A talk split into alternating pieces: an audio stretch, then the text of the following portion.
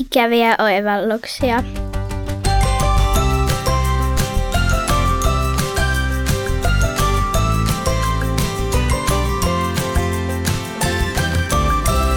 Donkey body.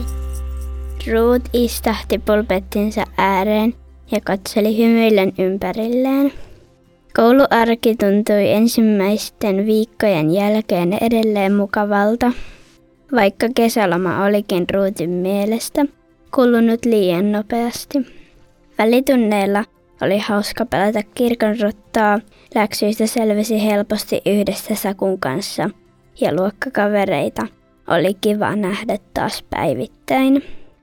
Ruut moikkasi Miraa ja Neaa, jotka saapuivat luokkaan käsikynkässä.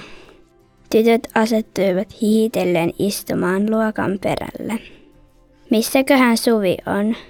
Ruut ajatteli ääneen, Saku havahtui kysymykseen ja nosti katseensa pyyhekumitornista, joka oli pulpetilleen kasannut. Tuolla ikkunan vieressä se istui jo silloin, kun me tultiin luokkaan. Saka totesi ja jatkoi.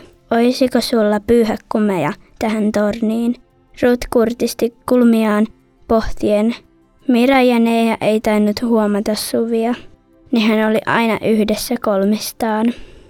Saku kaiveli Ruutin penaalia ja löysi sieltä kolme pyyhekumia, jotka hän asetteli kieli keskellä suuta tornille huipulle. Mut eikö Suvi istunut eilenkin yksin? Saku huomautti ja ähkäisi, kun torni kaatui pulpetille ja pyyhekumit levisivät ympäri lattiaa. No niin, kaivakaahan kirjat esille. Tänään päästään pohtimaan millaisia muutoksia luonnossa tapahtuu syksyisin. Opettaja alusti kirjoittaen samalla taululle sanan ruska. Aloitetaan tästä. Osaako joku kertoa, mikä aiheuttaa ruskan?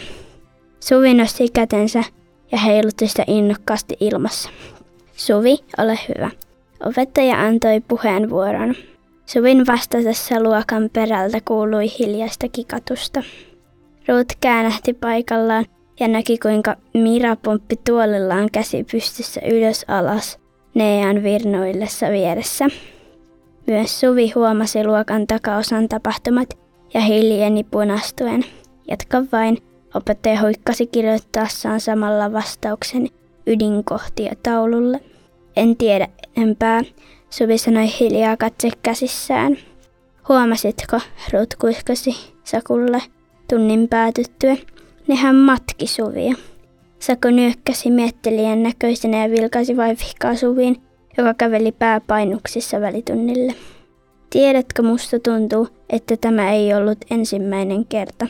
Saku huomautti apeena. Muistatko sen viime torstain enkun tunnin, kun Ope lähti käymään tulostamassa? Kaikki rupes höpöttämään ja tuli hirveä melu. Mut sit Mira sanoi tosi kovan ääneen, että nyt hiljaa, hikke tarvitsee työrauhan. Saku kertaili viime viikon tapahtumia.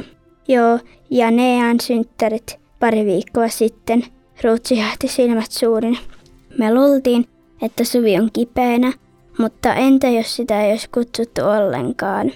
Miten me ei oltu tajuttu tätä aikaisemmin? Kotimatkalla Ruut ja Saku olivat vähäpuheisia. Molempia vaimasi aamun tapahtumat. Mitä me tehdään, Ruut rikkoi hiljaisuuden. En mä tiedä.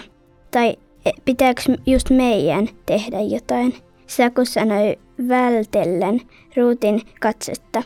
Niin, mua ainakin pelottaa, että jos me puolustetaan Suvia, niin joudutaan vielä itsekin kiusatuiksi. Ruut mietti huultaan purren. Saku potkaisi teille osunutta kiveä ja totesi synkkänä. Mira ja kiusaa Suvia. Se on totta, puututtiin me asiaan tai ei.